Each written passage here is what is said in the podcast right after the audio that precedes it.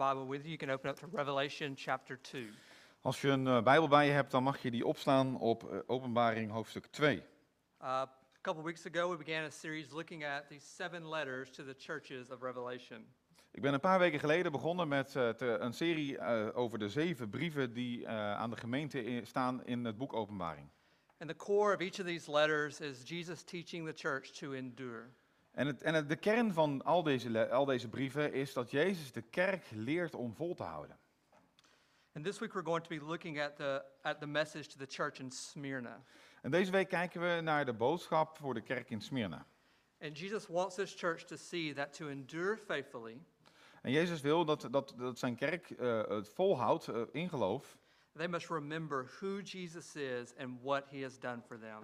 En dat ze moeten onthouden wie Jezus is en wat hij voor hun heeft gedaan. And that truth must be greater than the reality of their circumstances. En die waarheid moet groter zijn dan de realiteit van hun omstandigheden. So Erwin will now read chapter 2, verses 8 through 11. En ik zal hoofdstuk 2 lezen vanaf vers 8. Schrijf aan de engel van de gemeente in Smyrna.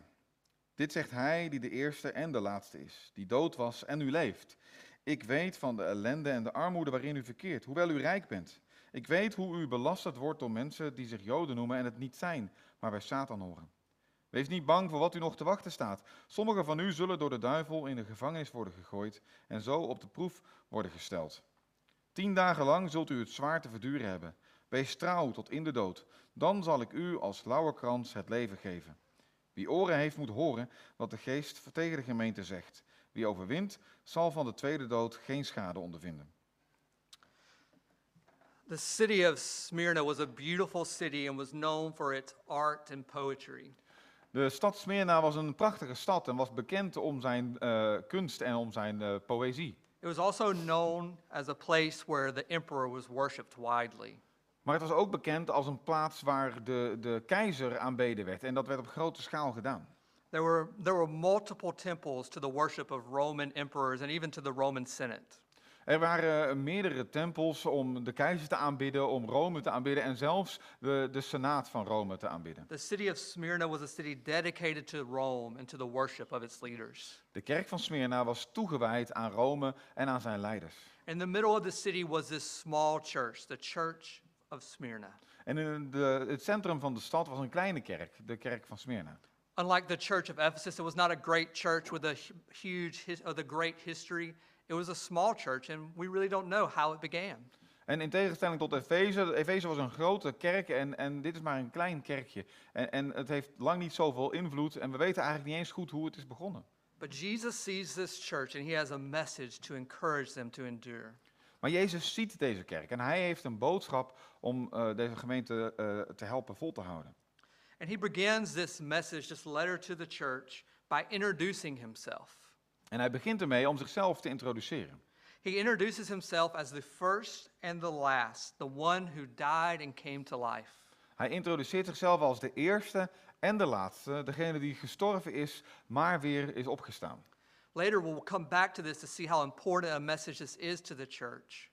We zullen later hierop terugkomen eh, om te laten zien hoe belangrijk deze boodschap voor de kerk is. But Jesus wants the church to know that he is in charge Maar Jezus wil dat de kerk weet dat hij eh, de controle heeft. and that he will have victory and they will join him in that victory. En dat hij de overwinning heeft en dat zij hem zullen, eh, mee zullen delen in die overwinning. So, what is going on in the church in Smyrna?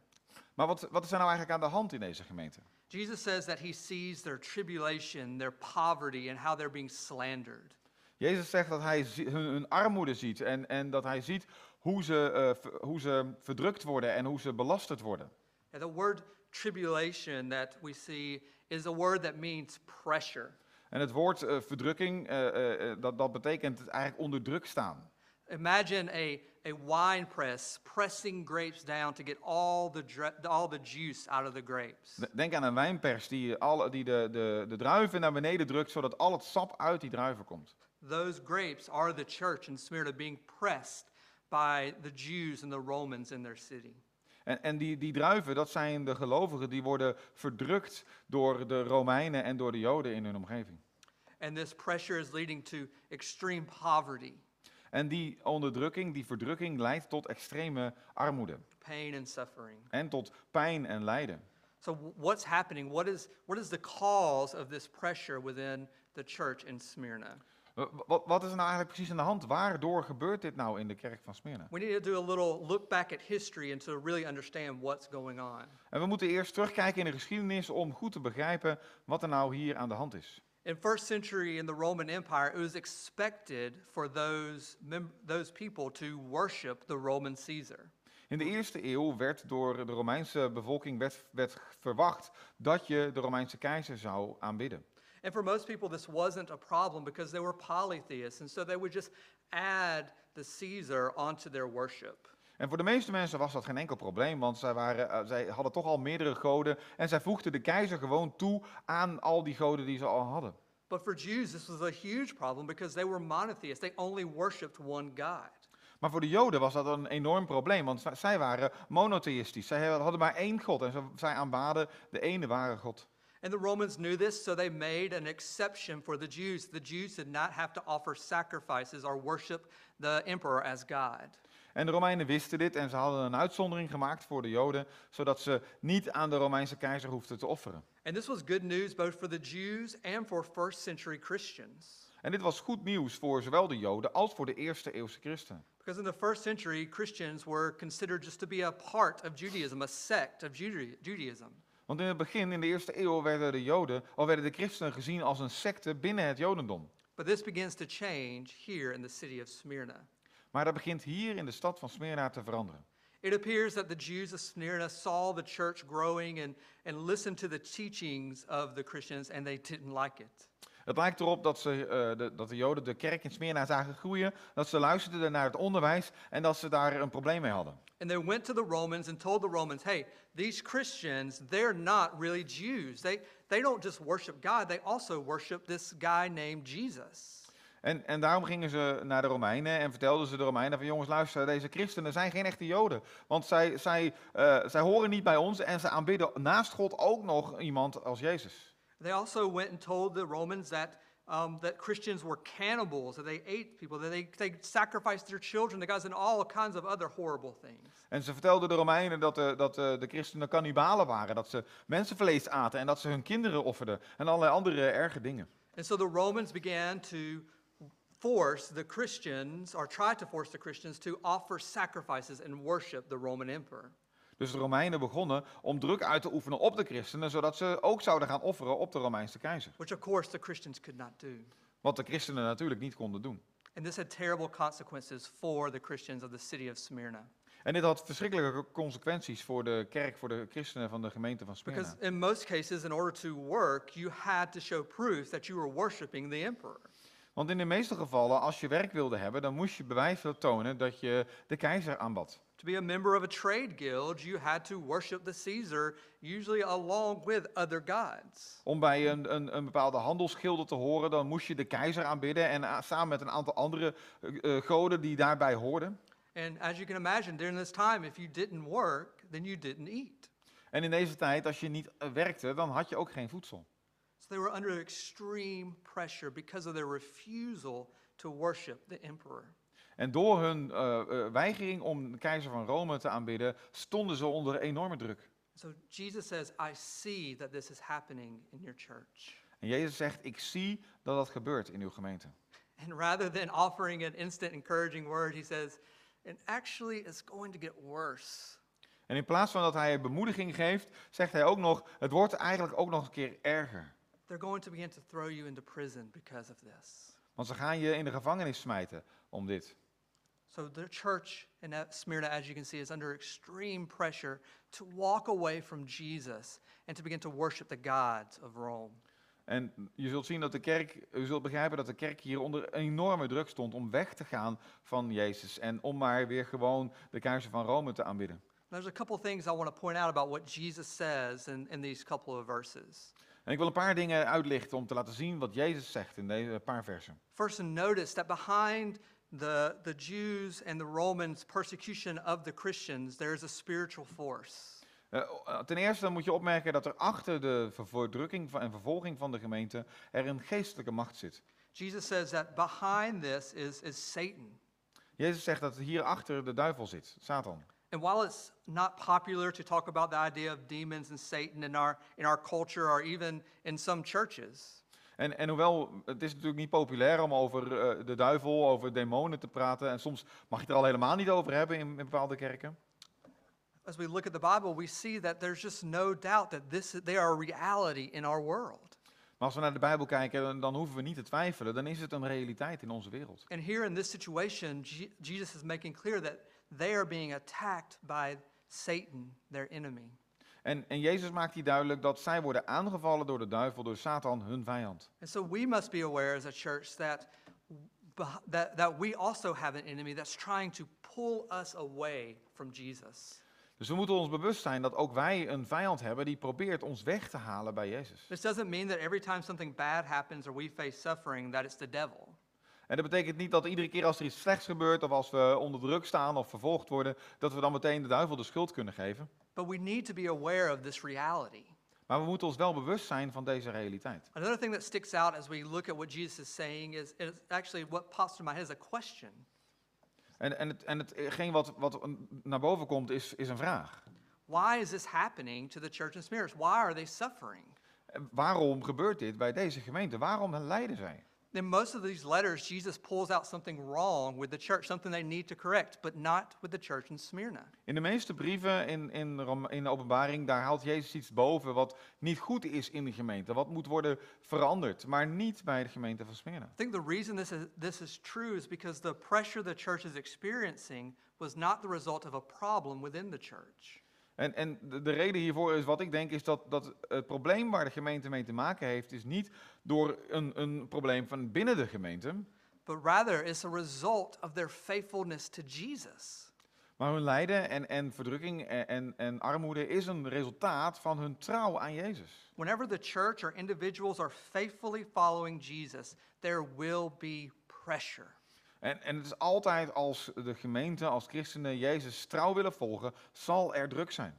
Where God's kingdom, the kingdom of light, pushes against the kingdom of darkness, there's pressure, there is friction between the two. Wanneer het koninkrijk van het licht, het godskoninkrijk, druk zet tegen het koninkrijk van het duister, dan is er druk en dan is er wrijving tussen die twee. If you want to feel this, share the gospel with others. Als je dat wil ervaren, deel het evangelie met andere mensen. Disciple your children to believe the truths of Scripture, even when they go against what the world say is true. En, en, leer je kinderen dat wat de, wat de Bijbel zegt waar is, ook al is dat in tegenspraak met wat de wereld leert. Push against the injustices that you see in the world with the good news of Jesus. Zet het tegen de onrechtvaardigheid die je in de wereld zit, eh, ziet en, en zet daar het goede nieuws van Jezus tegenover. And you will begin to experience this, this pressure, this friction between the light and the darkness. En je zult beginnen te ervaren dat er frictie is, dat er wrijving is tussen licht en duisternis. So, if this is true, that this pressure is a result of faithfulness to Jesus, Als het waar is dat deze druk eh, een resultaat is van trouw aan Jezus, a good question for us to ask ourselves is Are we experiencing this kind of pressure, this friction with our world? dan is een goede vraag, eh, ervaren wij ook deze wrijving, deze, deze druk eh, bi- binnen onze eigen omstandigheden? And if not, why not? En als dat niet het geval is, als we dat niet ervaren, waarom eigenlijk niet? So, this church is under pressure, and Jesus is speaking to them. So, let's look at what Jesus says to the church. De, de kerk staat onder druk en Jezus spreekt tegen ze. Laten we kijken naar wat Jezus tegen ze zegt. We might expect him to say, Well, you're experiencing this pressure, but I'm about to just take it away, and life is going to be wonderful. Je zou verwachten dat Jezus zegt, jullie ervaren dit nu, maar ik ga het jullie wegnemen en het leven wordt fantastisch. But rather, Jesus tells them two things. He gives them two commands. Maar Jezus geeft ze twee opdrachten. He says, Do not be afraid, Hij zegt, wees niet bang and be faithful unto death. en hou vol tot de dood. So throughout the Bible, we, we hear this constant command not to be afraid. En doorheen de hele Bijbel horen we steeds de opdracht om niet bang te zijn. From the Psalms of David to Jesus to Paul, we are told over and over again do not be afraid in suffering. Van de, van de psalmen van David tot, tot Jezus en, en Paulus horen we steeds weer opnieuw, wees niet bang. And Jesus continues that here in this letter. En Jezus zet dat hier voort in deze brief. Then he says, Be faithful unto death. Hij zegt, wees trouw tot de dood. Keep following after Jesus. Blijf Jezus volgen. Keep obeying his commands and keep loving one another. Blijf zijn geboden gehoorzamen en blijf van elkaar houden. Keep holding on to the gospel as your only hope in life and death. Blijf vasthouden aan het evangelie als je enige hoop in leven en dood. Even if it costs you everything. Zelfs als het je alles kost. Now, it's easy to say those things, but it's really hard to not be afraid and to stay faithful when you're under this pressure. Het is makkelijk om het te zeggen, maar het is wel extreem moeilijk om dat ook te doen, om dat vol te houden als je onder enorme druk staat. That is what I love about Je- one thing I love about Jesus though is that he never tells us to do something that he doesn't give us the strength to do. Maar eh, een van de dingen waar ik van hou bij Jezus is dat hij ons nooit zulke opdrachten geeft zonder ons ook de kracht te geven om het te doen. And he, ge- he gives us the power to do that through truths written through this letter. En hij geeft dat eh, de- de kracht door de waarheid die hij in deze brief zet. And I, I sum it up in this way that he tells us to do this by looking back, by looking around, and by looking forward. En, en, ik, en ik vat het samen dat Jezus zegt door, door vol te houden en kracht te geven door terug te kijken, door om ons heen te kijken en door vooruit te kijken. So, first, we, we endure through suffering without fear and by staying faithful by looking back. En, en ten eerste kunnen we volhouden door, in verdrukking door terug te kijken. Jesus begins again, begins his letter by calling himself the first and the last, the one who died and came to life. Jezus begint de brief met, ik ben de eerste en de laatste, degene die gestorven is en weer is opgestaan. So we endure through suffering by looking back and remembering who Jesus is, that he is the beginning and end. He's the Alpha and Omega. En, en we kunnen dus volhouden door terug te kijken op Jezus. Hij is het begin en het einde, hij is de alfa en de omega. He is, the, he is God, the sovereign king of the universe and of history. Hij is God en de soevereine koning van, van, de, van het universum en van de geschiedenis. We look back at what he has done.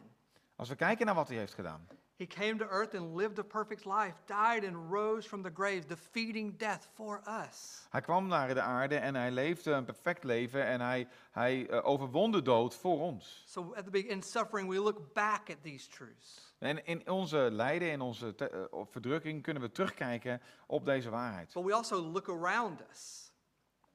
Maar we kijken ook om ons heen. If you look at the scripture, Jesus says, I know your tribulation. Als je naar de, naar de Bijbel kijkt, dan zie je dat Jezus zegt, ik ken uw verdrukking. Jesus knows the church in Smyrna's suffering. He has not abandoned them to suffer alone. Jezus weet waar ze mee te maken hebben. Hij weet in de kerk van Smyrna welke verdrukkingen en omstandigheden ze mee te maken hebben. Hij heeft ze niet alleen gelaten, hij heeft ze niet verlaten. So, in the midst of suffering and hardship, we need to remember that Jesus is with us. Dus te midden van ellende en, en verdrukking moeten we ons realiseren dat Jezus bij ons is. He has not abandoned us to face it on our own. Hij heeft ons niet alleen gelaten om het maar, eh, eh, ons lot over te laten om het maar alleen te trotseren. So, we look back and we look around, but we also look forward. Maar we kijken terug, we kijken om ons heen, maar we kijken ook vooruit. Jesus, in these verses, makes two promises to the people who endure through suffering.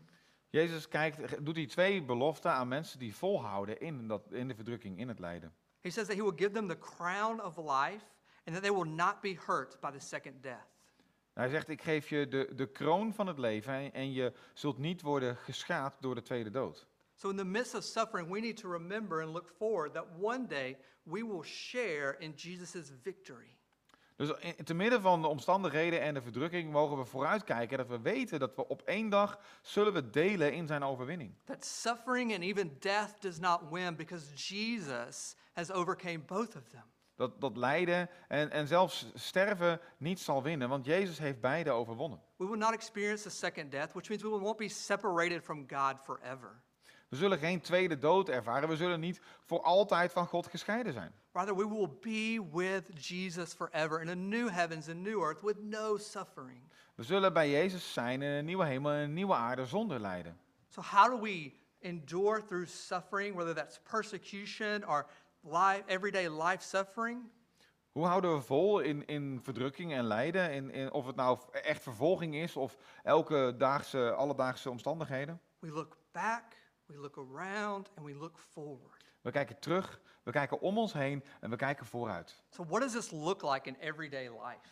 Maar hoe ziet het er dan uit in, in ons dagelijks leven? I'm give a couple quick examples of what it might look like in your life. Ik geef een paar snelle voorbeelden hoe het er mogelijk uitziet. First one that kind of fits with the, the context of Smyrna, a place facing persecution. Ten eerste eentje die een beetje past in het beeld van de gemeente van Smyrna, die, die vervolging en verdrukking ervaart. Maybe you have been ridiculed or, or you've been shamed for your beliefs as a follower of Jesus. Misschien ben je bespot en, en eh, eh, belachelijk gemaakt om, de- om wat je gelooft als, als volgeling van Jezus. This is a perfect opportunity to put this into practice. Dit is een perfecte kans om dit in de praktijk te brengen. You, you look back at Jesus and see and remind yourself that he knows what it's like to be rejected and shamed. Je kunt naar Jezus kijken en zien dat Hij weet wat het betekent om verworpen en, en afgewezen te worden en beschaamd te worden. That he was killed for following, following the way of his Father, but that he rose from the dead, that he is really alive. En dat hij zelfs vermoord werd omdat hij de, de weg van zijn vader volgde. Maar dat hij eh, weer is opgestaan en dat hij echt leeft op dit moment. You can look around to remember that Jesus is with you and he heard the hurtful words that were thrown at you. Je kunt je eraan herinneren dat Jezus bij je is en dat hij gehoord heeft welke eh, pijnlijke woorden tegen je gesproken zijn. Not only is he with you, but he has told us in the Sermon on the Mount that those who are persecuted for his name are blessed. Hij is niet alleen bij ons, maar in de bergreden zegt Jezus dat, hij, dat degenen die vervolgd worden om zijn naam, dat die gezegend zijn. And we look forward and know that no matter the cost of following Jesus, we will be victorious with him. En, en we kijken vooruit en we kunnen vooruitkijken en zien dat, dat als we Jezus blijven volgen, dat we met hem in de overwinning zullen staan. We will be with him. We will join with him in celebration. We zullen samen met hem de overwinning vieren. Another, uh, another place that we might practice this is in a doctor's office when we hear bad news about our health. En, en een ander voorbeeld is bijvoorbeeld als je bij de dokter bent en je hoort slecht nieuws over je gezondheid. We have to look back and remember that Jesus is the sovereign king of the universe and that he loves you. En we mogen terugkijken, Jezus is de koning van het heelal, van het universum en hij houdt van je. He loves you so much that he died on the cross for you. Hij houdt zoveel dat hij voor jou aan het kruis is gestorven. And remember, in that moment, again, Jesus is with you in the room. En in dat moment, op dat moment, is Jezus bij je in die ruimte. And if suffering is in your future, know that you have a Savior who has experienced suffering also. En als lijden in jouw toekomst is, dan, dan mag je weten dat je een redder hebt die ook geleden heeft. He understands pain, He understands the struggle because He's been through it too. Hij kent je pijn, hij kent de pijn en, en hij heeft het allemaal ook zelf meegemaakt. And we look forward to know that even if sickness leads to death, En we kijken vooruit, zelfs als de ziekte leidt tot de dood, that death will not have victory. dat de dood niet het laatste woord zal hebben, niet de overwinning zal hebben. Jesus has defeated death, and we will rise and be with Him forever. Jezus heeft de dood overwonnen en wij zullen ook opstaan en met hem zijn voor eeuwig. And one more practical way to apply this is when we struggle with our identity of who we are, what we're doing. En nog een voorbeeld eh, eh, om, om eh, dit duidelijk te maken is als we, als we worstelen met onze identiteit. Als we worstelen met wie we zijn. As followers of Jesus, you look back and you know that your identity is secure in Jesus. Als volgelingen van Jezus, dan kan je terugkijken en mag je weten dat jouw identiteit, dat het vaststaat in Jezus. That Jesus died on the cross for your sins and rose from the dead so that you could be his son or daughter. Dat Jezus is gestorven aan het kruis en opstond uit de dood, zodat jij zijn zoon en dochter kon, kon zijn. And nothing can affect this. En dat kan, niets kan dat beïnvloeden. Your value is not found in how good of a spouse you are or how good of a mother or father you are. Je waarde wordt niet bepaald door hoe goed je bent als echtgenoot of vader of moeder. Your value, your identity is found in Jesus. Jouw identiteit, jouw waarde, is, dat mag je vinden in Jezus. In that moment where you question your identity, know that Jesus is with you in that moment. En op het moment dat je, je, je eh, twijfelt aan wie je bent, aan je identiteit, mag je weten dat Jezus daarbij is. I know I've said that three times that Jesus is with you, but it's so hard to remember that when you're in that moment. En ik weet het wel, ik, heb- ik heb het al drie keer gezegd dat Jezus dan bij je is, maar het is zo moeilijk om je te beseffen dat Jezus bij je is in dat moment. So we must fight to remember that we are not alone, that Jesus is with us in our suffering. Daarom moeten we vechten eh, om, om ons eraan te herinneren dat Jezus bij ons is in ons lijden en onze worsteling. And He will give us the strength and wisdom we need for that day. Hij geeft ons de kracht en wijsheid dat wat wij nodig hebben voor die dag. And remember that because you're a, son or daughter of the King of the universe, that you will be with your Father forever. Dus herinner je eraan dat als, je, dat als jij een zoon of een dochter bent van de koning van het universum, dat je ooit bij hem zult zijn, bij je vader thuis zult zijn. Looking at these truths and practicing this does not mean that suffering is just going to go away. Als je naar deze waarheid kijkt, dan, dan wil dat niet zeggen dat het lijden vanzelf weer weggaat. But the, the purpose of this practice is, is making Jesus bigger than your circumstances. Maar het doel van, de, van deze oefeningen is dat Jezus groter is dan je omstandigheden. And the Bible teaches us that if we look to Jesus in this way, that he will capture us with joy. En de Bijbel leert dat als we naar Jezus kijken op deze manier, dat Hij ons zal vangen met vreugde. In the midst of our suffering, we can have joy because of Jesus. En te midden van ons lijden en onze omstandigheden kunnen we vreugde vinden omdat we Jezus kennen. Because our joy is not found in our circumstances, it's found in Jesus. Omdat onze vreugde niet is, wordt gevonden in onze omstandigheden, maar omdat we vreugde vinden in Jezus. Again, Jesus does not promise us a life of ease without suffering. Jezus heeft ons geen belofte gedaan van een gemakkelijk leventje zonder eh, lijden. But he has promised divine comfort in the midst of suffering. Maar hij heeft ons wel beloofd om, om goddelijke, eh, eh, ehm, ja, hoe zeg je dat? Eh, go- goddelijke rust in de midden van de omstandigheden. Now, this, this understanding of how to face suffering is completely different than what you're going to hear outside these walls or outside this Zoom call. En, en, en deze boodschap is totaal anders dan wat je buiten hoort. Dan Buiten deze, deze diensten, buiten deze Zoom-meeting, de, de boodschap is totaal anders. Outside of the church, you're going to hear that the way that you face suffering and overcome suffering is by finding an inner strength. Eh, buiten de- onze kerkmuren en buiten de Bijbel om zul je horen dat, dat je eh, moeilijkheden kunt overwinnen, dat je eh, omstandigheden kunt overwinnen door een innerlijke kracht te vinden. Whether that be through yoga, meditation, self care, or self help books. En misschien komt dat door yoga of door, door meditatie, door, door eh, voor jezelf te zorgen, door ze- zelf hulp boeken. But these struggles are too great for any of these things. Maar deze worstelingen zijn veel te groot voor deze oplossingen. They all fall short to really help us because we are too weak to face the suffering and hardship of our lives on our own. Deze, al deze mogelijkheden die, eh, die, zijn, eh, die schieten tekort omdat we zelf te zwak zijn om deze omstandigheden te trotseren. This is why you have to hop from guru to guru or from self help book to self help book. Daarom moet je ook steeds van guru naar guru of van het ene boek naar het andere. Because none of them, you, because you don't have the strength to do it. And there is nothing outside of Jesus that can give you the strength to, to, to persevere in suffering. Dat is omdat je eh, niet genoeg kracht hebt om het te doen. En dat je niet genoeg kracht hebt in jezelf buiten Jezus om dat lijden te weerstaan. Through Jesus' life, death, and resurrection, he has made a way for not for us to escape suffering, but again, to experience divine comfort in suffering. Jezus heeft door zijn lijden en opstanding niet een, een manier eh, gemaakt waardoor we kunnen ontsnappen aan, a- aan de wereld, aan het lijden. Maar hij heeft een manier gemaakt waarop we daarmee om kunnen gaan. Waarop we goddelijke rust en vrede kunnen vinden. And just one more way that we see in the world that we try to distract, we try to, to move through suffering. En nog een manier waarop de wereld, wat we in de wereld zien, hoe, hoe mensen proberen om met moeilijkheden om te gaan. We try to distract ourselves from the reality of suffering. We proberen ons te, af te leiden van de realiteit van lijden. There's a reason that the use of Netflix and social media and electronic devices have exploded during the pandemic.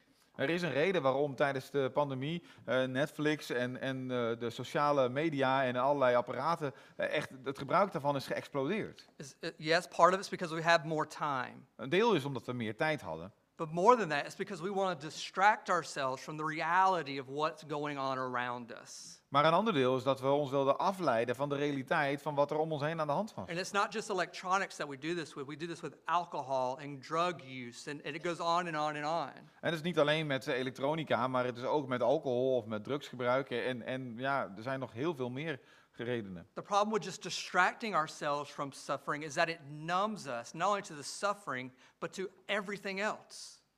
En, en het probleem is met dat als we ons laten afleiden, dat dat ons, ons een beetje, eh, ja, num, eh, ik kan niet op het, woord, het Nederlandse woord komen, dat het ons eh, eh, ongevoelig maakt, dat is het, voor, eh, voor de omstandigheden om ons heen.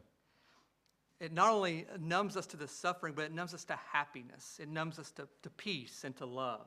En het maakt ons niet alleen ongevoelig voor het lijden, maar het maakt ons ook ongevoelig voor, voor, voor blijdschap en voor vrede en liefde. Until the only thing that can, can satisfy us is another hit of dopamine from looking at Instagram.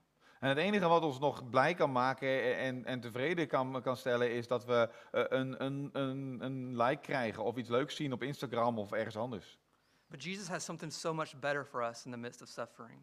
Maar Jezus heeft iets zoveel beters. Jesus knows again what it feels like to suffer and go through pain. Hij weet wat het betekent om door lijden en pijn te gaan. And his answer is not to make us an emotional robot, En zijn, emotionalist robot. zijn antwoord is niet dat wij eh, een, een, een, een robot moeten worden zonder emoties. but to walk through us with suffering and with our emotions. Maar om met ons mee te gaan door het lijden en met onze emoties. So don't just distract yourself from suffering, but lean into Jesus when you're suffering. Dus leid jezelf niet af van lijden en van verdrukking, maar, maar leun op Jezus te midden van die omstandigheden. In the church in Smyrna, they, they were facing unbelievable suffering. De kerk in Smyrna, die, die kende ongelooflijke verdrukking.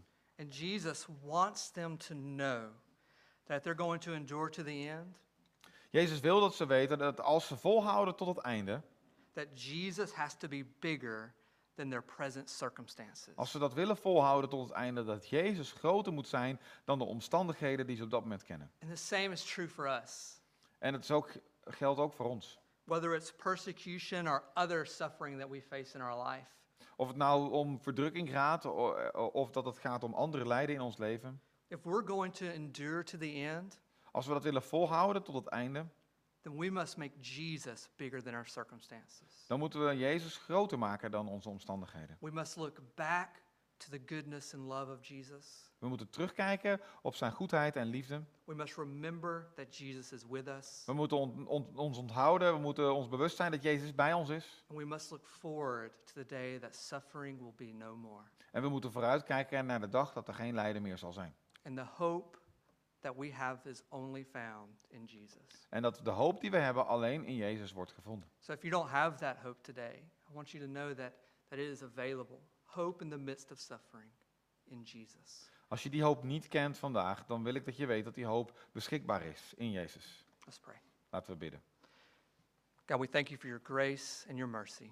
Heer, we danken u voor uw genade en uw, eh, uw, uw- ja, voor uw genade. God, we, we are so thankful that we do not have to face suffering on our own. Heer, we zijn zo dankbaar dat we lijden niet alleen hoeven te, te trotseren. So please help us as we walk through suffering to look to Jesus.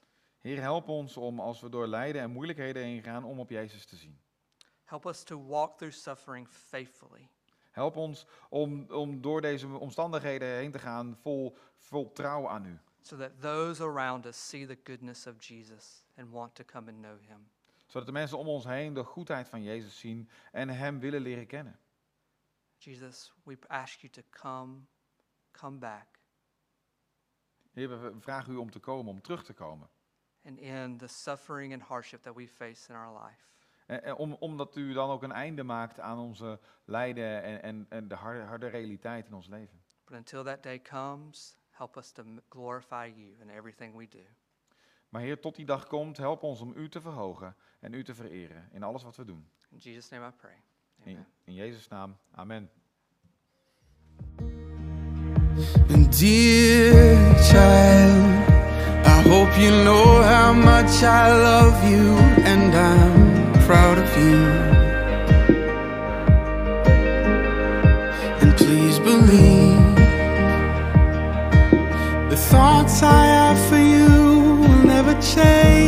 Or fade away. And when you felt like giving up, I never did. Cause I'm not scared of imperfections or the questions in your head. Just know that you have all